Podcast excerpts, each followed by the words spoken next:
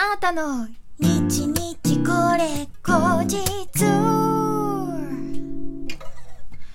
この番組は私シンガーソングライターあーたがひっそりゆったりお届けする一人語りラジオ番組です。本日は2021年2月の24日、あーたの日日これ口実第22回目の配信でございます。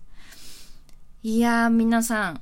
今話すつっただけでズピってなったけど聞こえました。いや聞こえなくていいんだけど、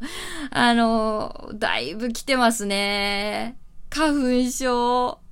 もう私はですね、今のところ目のかゆみと、あと、ちょっと鼻の詰まり。まあ、お薬も飲んでるんですけど、鼻の詰まり。で、鼻の詰まりによる喉の違和感とか、あと外に出た時のなんか頭の痛さとか、そういうのありますね。辛くなってきたね。あの、本当に今の時点でももう鼻ジュピジュピ目真っ赤っていう方もね、いるのかな？いそうだよね。こんな忙しい時期に本当お疲れ様です。まあ、今日は、あの、水曜日ってことで、あの、この一週間にあった出来事をお話しするアートトピックのコーナーなんですけれども、いや、これはやっぱこの時期にね、みんな早め早めの花粉症対策しといた方がいいでしょうっていうことで、このテーマでお送りしたいと思います。今日からできる花粉症対策よよよよよ。いや、もう大丈夫。俺は全然花粉症なんかなってないしっていう方もね、まだ症状が出てないっていう方も、本当に急に来るのがアレルギー、花粉症ですからね。油断せずに、あの、早め早めに花粉症対策しておけば、あの、花粉症の症状が出てくるのを遅らせることができるので、あの、一言だとは思わずに、あの、一緒に対策してもらえたらなと思います。えー、私もさ、あの、今はこのラジオ、週3で撮ってたりとか、あの、ラジオスターオーディションっていうオーディションに挑戦してることもあって、結構お話をする機会も多いし、あとは、まあもちろんミュージシャンとして、あの、歌う現場もね、やっぱり多いので、このね、花粉症とのね、付き合い方って本当に大事。やっぱりちょっと、うわって、ちょっと鼻に違和感があって思ったら、やっぱり点鼻薬とかね、打ってね、あのー喉をね、ケアしとかないと、本当に一瞬で枯れるし潰れるんですよね。怖い怖いマジで。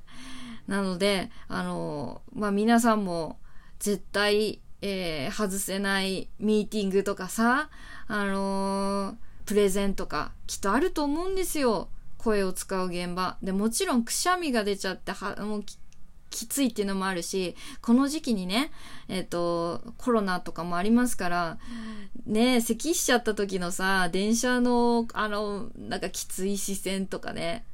あるじゃん。なので、できるだけちょっと対策していこうっていうことで、えー今日はこのテーマにしてみました。えー、まあ、アレルギー、花粉症もアレルギーですからね。アレルギー全般に対して言えることだと思うんですけど、本当にね、体調で左右されますよね。私もう本当実感としてあるんですけれども、具合が悪い時、もうちょっと最近疲れてるなっていう時って、アレルギーもひどくなるんですよね。本当にこれありますよ。あの、私なんだったらジンマシンとかもやっぱり疲れてるとめちゃめちゃ出やすいので、花粉症もきっとそうなんだと思います。で、あのまあ体調を整えるため、体力の底上げっていうんですかね。あの、するためには、やっぱり食生活と習慣、本当に大事だなって思うんですよ。あのまあ、食生活は、そのアルコール、暴飲暴食とかがひどいっていうなると、どうしたってアレルギーがあの出やすくなると思いますし、あとは偏った食事。私ね、大学時代に、あの、1年間だけ、ちょっと実家を離れて、あの、大学の近くに住んだことがあったんですよ。で、その時に、やっぱり本当に料理とか作るのがめんどくさすぎて、その当時はね、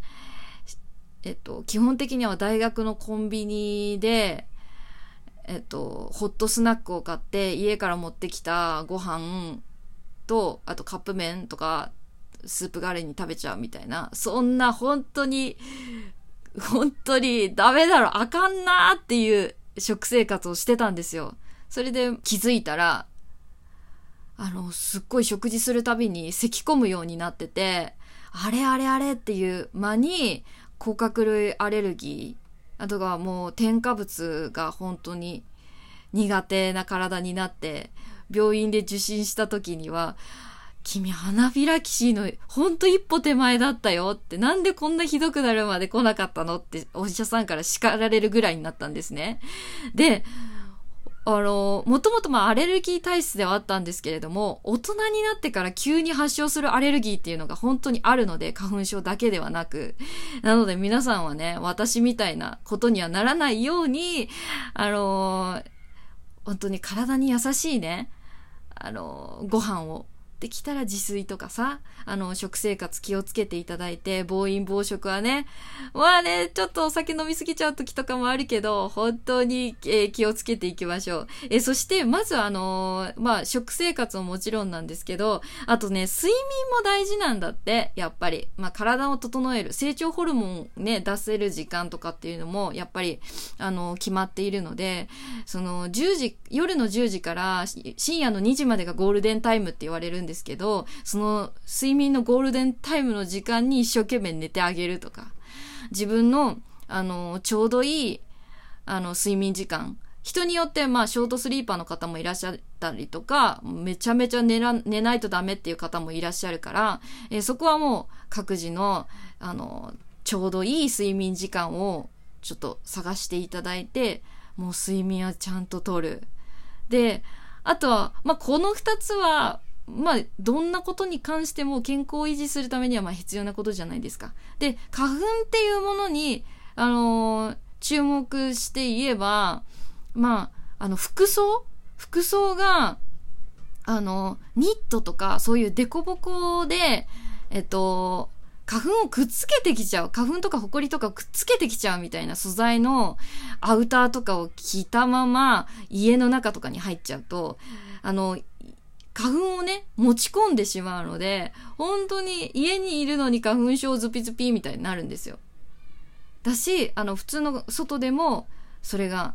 出やすい、症状がひどくなりやすいので、ちょっとつるっとした素材の服をあの、着てあげたりとか、あとは、最近スプレーもね、流行ってますもんね。あの、花粉症予防みたいな。あとはウイルス対策でも一緒にね、あの、シュシュシュってスプレーやって、あの、あんまりくっつかないっていう、えそういうスプレーも売ってたりするので、そういうのを利用したりとかするといいのかななんて。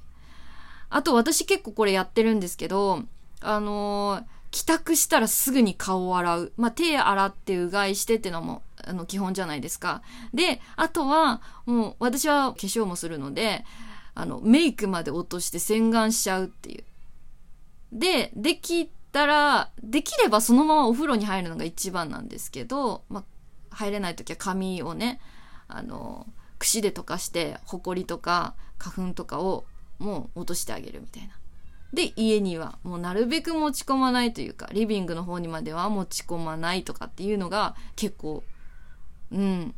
いいらしいです。これ私もやってたんですけど、実際調べてみるとそれも花粉症対策の一つに書いてあったりとかね、するんで、ちょっとおすすめです。あとね、あの、調べてて面白かった、そのセルフケアなんだけど、あの、ツボ、ツボを押すっていうのもあるんですよ。なんかその鼻水とかの、その、あとアレルギーとかに効くようなツボみたいなのも調べてみるとあるので、えー、なんかもう何してもダメなんだ俺はっていう人は、結構ちょっとツボ押しがもしかしたら効くかもしれないので、えー、調べてみてください。でね、あのー、今日まあお話ししたこと、まあ自分の体験を、あのー、入れつつ、あの、お話ししたんですけれども、あの、結構調べてみたら、あの、すごいまとまってて分かりやすいサイトを見つけたので、えっと、このラジオの、概要欄に貼っておきますが、SS 製薬のアレジオンっていうアレルギーのね、お薬のお、お薬の会社が出している、えっ、と、サイトがね、すごく今日からできる花粉症対策っていうのですごくまとまってて、あの、ライフハック的なやつとかもね、あの、漫画でまとまってたりとかして結構、あの、面白かったので、もし気になる方いらっしゃったら、あの、チェックしてみてください。ちょっと今年はね、花粉症できるだけ抑えていきたいよね。もう、なんか、まあ、早くもね、結構、きつい日々に突入しておりますけれども、皆さん一緒に乗り越えていきましょうということで、今夜の日日これ口実、えー、今日からできる花粉症対策ということでお話ししてきたんですけれども、お楽しみいただけましたでしょうか、えー、この番組はラジオトークというアプリで毎週月水金の21時に配信しております。皆様からのお便り、弾き語りのリクエストなど、いつでもお待ちしております。今回のお便りのテーマは、あなたが春だなぁと感じる瞬間は？ということで、えー、ラジオトークの質問を送るというボタンからどしどしお送りください。では、今日もお聞きいただきありがとうございました。みんなでね、頑張っていきましょう。辛いですけれども。はい。えー、花粉症がしんどいシンガーソングライターのアータでした。バイバイ